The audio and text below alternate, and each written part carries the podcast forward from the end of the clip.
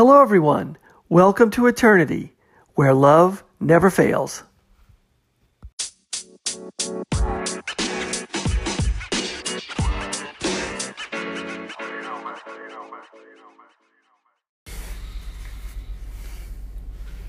Hello, everyone. Thanks for listening. This is the Eternity Bible Study Podcast, where we walk through the Bible together every weekday, Monday through Friday. We're podcasting from here in the United States and in Zambia with a goal to share our thoughts and encourage one another as we read God's Word together, verse by verse. My co host in Zambia, Matali, and I are both listening to Through the Bible podcast and then sharing our thoughts and encouragement with you. From America to Africa and everywhere else, God is in control. As always, our attribution goes to Through the Bible with Dr. J. Vernon McGee. So if you've ever wanted to try to read the Bible every day, we hope you can join us. We're regular people, just like you, trying to learn more about God and walk in step with His Holy Spirit. So if you have your Bible, feel free to read along, and if not, no problem. We'll try to put it all together for you. So let's get started. Today we're studying 1 Peter chapter 3, verse uh, 1 through 9. So let's jump right in. Uh, we've been talking uh, in in uh, First Peter, we've been talking about dealing with tragedies, dealing with crises, and as we've been saying, you know, the whole world right now is dealing with the crisis, the, the coronavirus pandemic, and so in First Peter, we've been talking about um, what it feels like to go through trials and um, having what, what our faith really means and having faith under uh, and to be having perseverance and how important that is to give God the praise, the honor, and the glory for whatever we're going through. And, and our faith is what we have to depend on, not ourselves, our faith in the Lord. And so we've been talking about that. And in, in chapter two, we've been talking about what that means and how we grow up and how we grow up uh, spiritually, you know, through these trials and, and as we grow. And we are called to be good and to do good. We are called to be good because we are like um, living stones. We're a holy priesthood. We're a royal priesthood, a holy nation, a people of Christ's own possession because he sacrificed himself on the cross so we could be holy. In other words, he's calling us to be good. And then later in chapter 2, he's calling us to do good. Okay? So we are free. We are free like exiles to the world, to the sin of the world, to all the authorities of the world, and just to the to the to the um, the temporary nation of this world. We're we're living as sojourners, exiles, okay? And we are free now for uh, any from any human institution. God is Jesus Christ has overcome all of this, so we are now free. We are free to be good, but also we're free to do good and to give honor to Christ as we do good. Now, chapter 3 is what we're looking at today. So we've talked about trials and we've talked about what we're called to do, to, to be good and to do good. And now he gets it down to our actual relationships. Peter is so practical right now. And he's talking about first our relationship. We've been talking about our relationship with Christ. Now we're getting even closer to our relationships with one another. So he starts off with husbands and wives. He's talking about the family relationship because the family relationship is so important. So here we go. Wives, be subject be subject to your own husbands, so that even if some do not obey the word, they may be won without a word by the conduct of their wives. Okay? So he's talking about these relationships, and he does it from the standpoint of wives first. Be subject to the husbands. Now, he's not saying the husbands have complete power over the women because the husbands are also supposed, also supposed to obey the word, the word of Christ, the word of God. And so husbands and wives are subject to the word of God, to the word of Christ. But but wives, not only if if they're um, if they're subject to the Word of God through Jesus Christ, they are now voluntarily allowing their husbands, who are also subjects, to, to lead, and they are allowing themselves to be subject to the, to the husband. Okay? And so that, so that's sort of the relationship that he sets up. It's not a domineering relationship. It's both are subject, first of all, to the Lord. And so the husband has been given the authority to, to lead. The wife has been given the authority to follow, to help. And so all the authority is really Christ's authority. So that is the relationship that is set up here. So it's not like one person is dominant and the other person is passive. Both people have been given a position by Christ, by the Lord. And if one doesn't obey, and in this example, if the husband doesn't obey, the wife is basically showing the husband their conduct. Okay? So even if some do not obey the word, they may be won without a word by the conduct of their wives. And as McGee says, it's not like you're trying to win an argument at this point with somebody who who doesn't believe.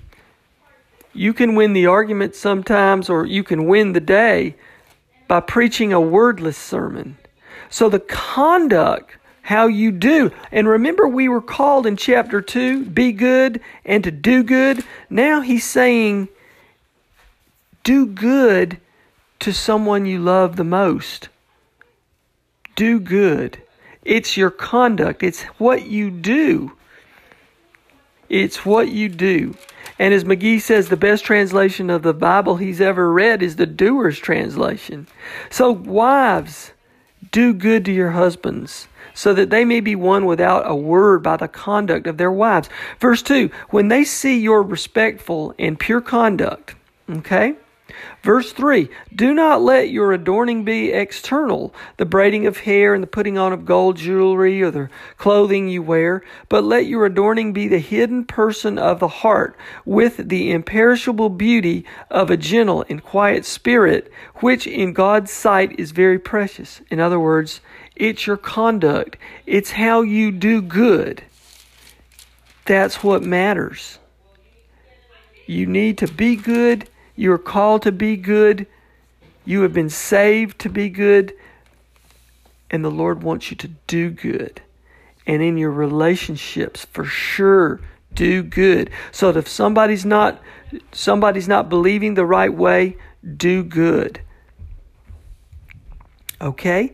So he says again, let your adorning be the hidden person of the heart, with the imperishable beauty of a gentle and quiet spirit, which in God's sight is very precious. For this is how the holy women who hoped in God used to use to adorn themselves by submitting to their own husbands, as Sarah obeyed Abraham, calling him Lord.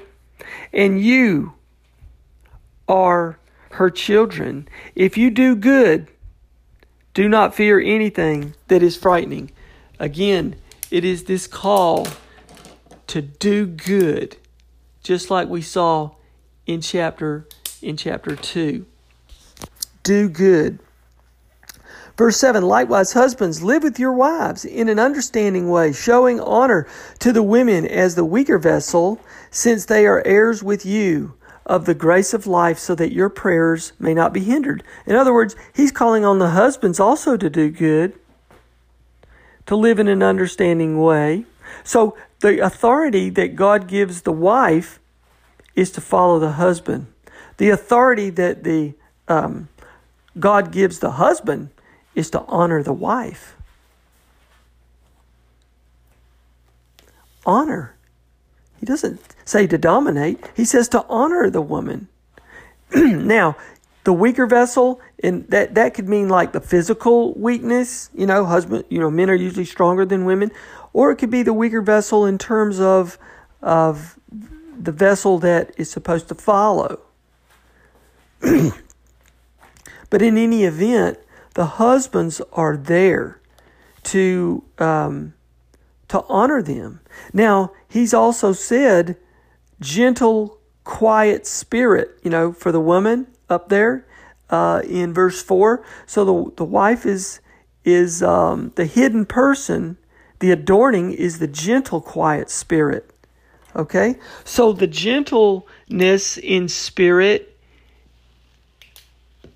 could be the what the weaker vessel is um, that he's talking about. That a gentle, quiet spirit is the adornment of the of the wife, but this weaker vessel, this helping vessel, is is exactly a mirror of the relationship that Jesus Christ had with the Father in heaven. Jesus was in submission to the Father. Remember, he always went around saying, I'm here to do the will of my Father who sent me. You know, and any praise that they would give Jesus, he would give it right back to the Father. He would say, you know, I'm doing this through my Father. You know, so Jesus was a gentle, quiet spirit. And he was the weaker vessel compared to the Father in heaven. He was a weaker vessel in that he allowed himself to be put on a cross. He allowed himself to be mocked and ridiculed. He allowed himself to be uh, put to death. So he was doing what the Father needed him to do, but that was the authority that he he he uh, gave to the Father, he accepted his position. But then again, the Father in heaven was um, the lead, and he raised Jesus from the dead and brought honor to Jesus. So just like the husband raises up the woman and shows her honor in her weaker position, just like the Father raised Christ up and showed honor to him in his weaker position. So that grace of your life, okay?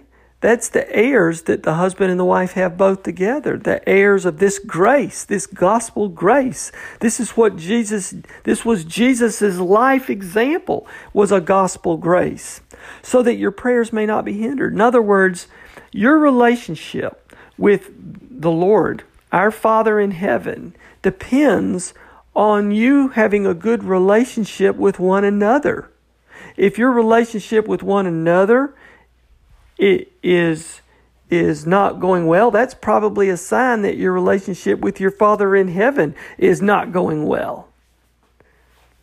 And if you can't have a good relationship, if you think you have a good relationship with your Father in heaven, but you don't put any investment in your relationships with one another, that is a problem. You, your prayers will be hindered. You're called to be good, but if you actually don't put it into practice to do good, you actually hinder your relationship with your Father in heaven. He calls us to be good, so He wants us to do good. And we have to do good with one another. Verse 8 finally, all of you have uni- all of you have unity of mind, sympathy, brotherly love, a tender heart, and a humble mind. Do not repay evil for evil or re- uh, reviling for reviling, but on the contrary, bless, for to this you were called, that you may obtain a blessing.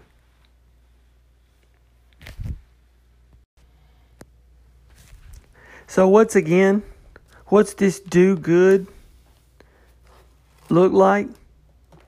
With one another, the relationship with one another. It's being uni- it's having unity of mind, sympathy, brotherly love, a tender heart, and a humble mind. You were called. You were called to do good. Jesus sacrificed so you could be good.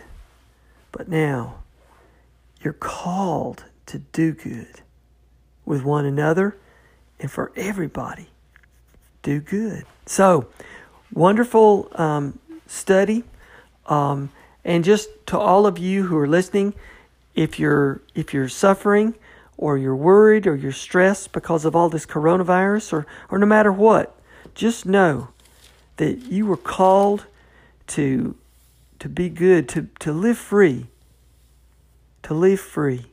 And it's great that that you're believing in the Lord, but He's called you to grow up. He's called you to grow up as a Christian.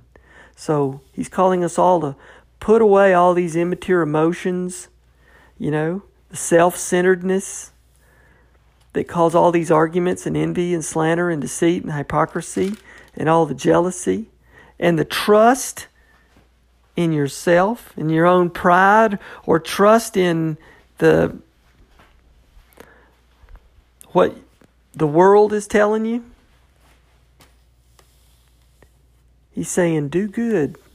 And if you have to preach a wordless sermon to people around you, let them see your character.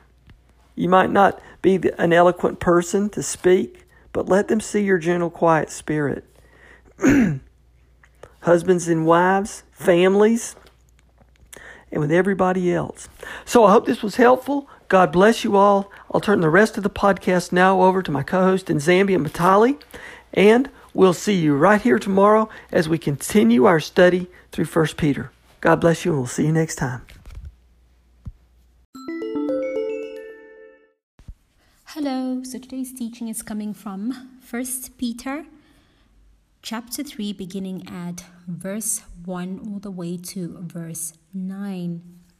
So, in Friday's study, we ended at um, First Peter chapter 3 verse 1. So I'll just continue from there because this is where our study continues from. So here it says likewise. So the term likewise can also be um, you know translated as in the same manner. So here wives in the same manner be submissive to your own husbands that even in some do, sorry that even if some do not obey the word they without a word may be won by the conduct of their wives. So here it connects with what's actually gone before already. So this um, presents a different situation here than the one we had in when we studied the book of Ephesians, where it's uh, the relationship between you know a Christian wife and a Christian husband, and both are filled with um, a spirit-filled believers, and um, can exhibit what real love is. So here we're looking at um, a Christian wife who's married to an unbelieving husband. So um, Dr. J.V. McGee's opinion um, is, um, you know, the unsaved, actually even scripture discourages it. The unsaved can't get any further than you know a sex relationship. If two people get married it's it's it's, it's obviously going to be based on you know that uh, physical level um, of um, you know of attraction. So two believers can make sex the most precious and beautiful thing uh, that there is in this world. And and today you know they are the ones that can actually enjoy the physical relationship. So, you know, a relationship is more than just, you know, the physical level, the physical attraction. A relationship has, you know, has to have a three uh, plane or threefold levels. So, you know, in a marriage, um, Dr. J.V. McGee is a counselor. I've never been married before, but this is a very good um, lesson for me, like who looks to getting married in future. You know, in a marriage, uh, marriage is based on three planes. So there's the physical aspect of it, and this is, you know, mostly, uh, from my understanding, it's, um, you know, the, the outward thing. You know, the first thing that we see, obviously, with people is like how they look. You know, are we attracted to them and all? And then there's the mental, um, the mental level. That's, um, you know, can you mentally stimulate each other? Do you like the same things as this other person? You know do you want to do the same things? Do you want to go to the same places? Do you want to you know do you want to do, do you want to um um actually do you want do you are you willing to actually um look and enjoy the things that your partner likes. And then the third level is the spiritual level are you connecting spiritually? So these three tie together and that's the threefold. And in a christian marriage um, even if the two the physical and the mental break down the spiritual can tie um, a marriage together. You know but, but when the, the, the, the spiritual element breaks down then obviously that marriage isn't going to last very long. So, scripture forbids the marriage of a saved and an unsaved person because you know, if you can't bring this person who's unsaved to the Lord, um, you know, you you you can't win like to, before you're married. You won't be able to still win him over when you're married. That's just not gonna work. You you're not gonna do that. So here, Scripture is talking about um, that type of relationship where you have a saved wife and an unsaved husband.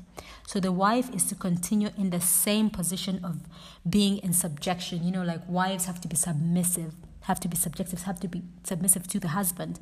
So subjection here meaning you know submitting yourself so it's a voluntary step it's not something that's like oh like you know um like a child grown up relationship like you have to be submissive. No it's something voluntary. You know um the wife has to come to submitting to the husband and it's not a command. So and you know let the husband continue to be the head of the house. Doesn't mean because he's not saved you know like and the wife is, is saved you know don't you know undermine him because um, the husband according to scripture is the head of a house because he's the stronger vessel so the wife should continue to obey her husband you know except in certain instances because obviously scripture teaches um, that you know women should be obedient to their husbands. But you know you have you have you have certain expectate certain exceptions rather um, that are like say for example if the husband wants to the, the wife to um, be part of his criminal activities like in a robbery or in fraudulent activities and all then in that case obviously you know because it's against um, you know biblical teachings then she will not obey the husband so the wife is, uh, in this instance, is to actually preach. Um, you know, according to, to, to this verse, is to preach a wordless sermon by her life that she lives before him. And this has nothing to do with, you know, submission to him. So this means whether she's going to live a pure life or not. So the wordless sermon is, you know, a woman of God by her conduct, the way she dresses, the way she behaves in a home. You know, that's a wordless sermon. Verse 2 of um, 1 Peter chapter 3 goes on to read, When they observe your chaste conduct accompanied by fear. So here, while they recognize that you now have changed and you want to live a life for God, you don't want to indulge in the things of the world. So, this is the testimony you can actually give even just an application today, you know, as us young ladies and, you know, young men out there, you know, we are testimony um, to God. So it's how we carry ourselves, our conduct, our attitude every day in life, you know, because we are an example. We are representing Christ here on earth. We are an example every day. So when you can't win your husband over with you know, the word, start preaching the wordless sermon. So let your life and conduct do the preaching. So, um, verse 3 of First Peter chapter 3 goes on to read Do not let your adornment be merely outward, arranging the hair, wearing gold, or putting on fine apparel so here they're talking about like adorning the hair and stuff. So here in the Roman Empire, a lot of emphasis was actually put on the way that uh, women arranged their hair. You know, obviously they wore hair that wasn't theirs, and they would actually also wear jewelry in it. And today we have a lot of this type of thing that's going on. Like here, you know, um, it, you know, we have a lot of um, a lot of young African ladies, you know, they're not really, they don't really want to go out with their hair. So you have, you know, they're wearing all these long, long hairs um, that are coming from different parts of the world. You know, um, some of it call it Brazilian hair, Peruvian hair. You know, they wear that, they adorn this hair on their on um, on their heads and women wear hair that's actually not theirs and peter here is saying if you can win um, if you sorry if you uh, can win the unsaved man that you're going to marry before you marry. Um, sorry, if you can't win the unsaved man that you're going to marry before you marry by sex appeal, you will never win him by sex appeal afterwards. So you won't win him for the Lord. No matter, you know, what type of apparel garb you try to put on, you're not going to win him no matter what you put on. So Simon Peter here is saying, you know, a Christian woman is to dress in style. You know, he's not saying no, don't put on makeup and all. You know, some of us need makeup once in a while. Um, you know, we have to dress our best. Um, you know, but we ought to dress, you know, in style. So you can't win an unsaved man to Christ by just sex appeal. You know, yeah, you look great and all, you adorn yourself in all these things and all, and this person is actually attracted to you just outwardly, but you're not going to win him over just by, you know, the, your outward appearance. Verse 4 goes on to read, Rather, let it be the hidden person of the heart when the incorruptible beauty of a gentle and quiet spirit, which is very precious in the sight of God. So, you know, we should have an ornament, but it should be on the inside. So it's to be, you know, a marvelous and wonderful person. You know, we should it should be in us, not just, you know, outward. So there is nothing wrong with actually using a little of products and, you know, there's nothing wrong with looking good and great in order to, you know, to look the best we can. But we need more inward adornment. That's what's actually important, and that's what Simon Peter here is saying.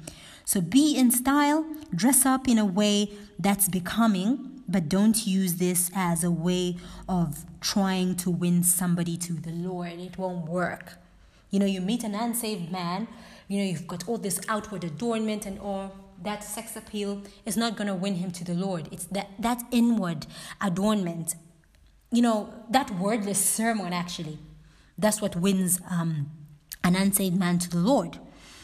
Verse 5 um, goes on to read For in this manner, in former times, the holy women who trusted in God also adorned themselves, being submissive to their own husbands. So here, you know, this is true of, you know, there's lots of great examples of women in the Bible. There's Sarah, there's Ruth, there's Rachel, Esther. You know, Sarah was a very beautiful woman, as scripture states, and, you know, several kings wanted her as a wife. And, you know, Abraham had a great problem with this, and Sarah called him my Lord. So she looked up to him because, um, you know, he took care of her. Um, and, you know, this is why she looked up to him. Verse 6 goes on to read As Sarah obeyed Abraham, calling him Lord, whose daughters you are, if you do good and are not afraid with terror, with any terror. Verse 7 goes on to read Husbands likewise. So here we have the term likewise again. So meaning in the same manner. So here it says, Husbands in the same manner dwell with them with understanding, giving honor to the wife as to the weaker vessel and as being heirs together of the grace of life, that your prayers may not be hindered. So here, you know, now it's looking at husbands. So it says, in the same manner, husbands. So the wife here is a Christian and the husband is a Christian. So in this particular um, um, instance, now Simon Peter is looking at both. Um, you know, the wife and the husband as Christians. So when he gives instructions to the husband, the husband is a Christian. So the husband is to treat, you know, the, the, the woman is to treat her like the weaker vessel, as, you know, he is the head of the house and is to give her honor, to honor her. Um, so the man is to give, you know, the first, you know, first place to her. Say, for example, you know, if she gets in the car, she has to get in the car first. He has to hold the door for her. You know, when they're getting into a building, he has to do- hold the door for her. When they go into a place, she goes first. He walks on the sidewalks, on, you know, on the outside for her protection. So she has to feel secure and protected. So he is to treat her with honor. And, you know, when a woman loses her place, she actually doesn't go up, she goes down and she falls down. And when, you know, she takes her place, um, she can be treated with honor. So women, you know, um, if we take our place, you know, you're submissive and to take your place in the home, in a relationship, um, um, you know, um, only then can we be treated with honor, you know, depending on, you know, it's just not about our outward appearance, about our inward adornment as well. So um, here, scripture had actually read um, it says um, that your prayers may not be hindered. So here, your prayers may not be hindered. So one of the things that will actually ruin the family altar, and um, you know there won't be any use for praying together is if you know you are constantly bickering and fighting like you know cat and mouse, cat and dog, and um, you know you're not, you're not you're not getting along. God doesn't listen to to to to to um, you know bickering cats and mouse cats and dogs rather. Why do i keep saying cats and cats and mouse mice? Um, you know god won't listen. You know th- those prayers won't be listened to because you're constantly bickering. So um, you know god's not going to hear your prayers. Verse 8 goes on to read finally all of you be of one mind having compassion for one another. Love as brothers be tender hearted be courteous. So here now we see the conduct in the church. So we moved away from now the home to the church. So they are to be like minded, you know, the brethren. We ought to be like-minded. So they are to be humble-minded. So like-minded. They had they ought to have compassion for one another love as brothers be tender-hearted and be courteous to one another. So here be humble-minded.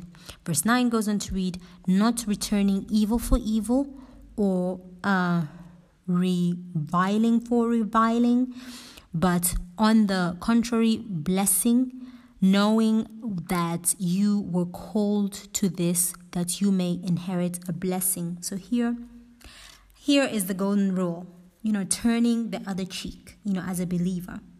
You know, is to do this in, you know, a believer is to do this in the church with other believers. And this will actually help stop all the, you know, little cliques that you have in church, the infighting. If we take this position where you you know don't don't don't return evil for evil if we actually take this position and um, you know as we are actually representing the lord jesus christ here so yeah this is today's teaching thank you all for listening in um, hope you actually enjoyed it as much as I did. I, I, I learned quite a lot and I enjoyed it a lot. Thank you all. Have a pleasant Monday. God bless. Stay safe and healthy. Bye bye.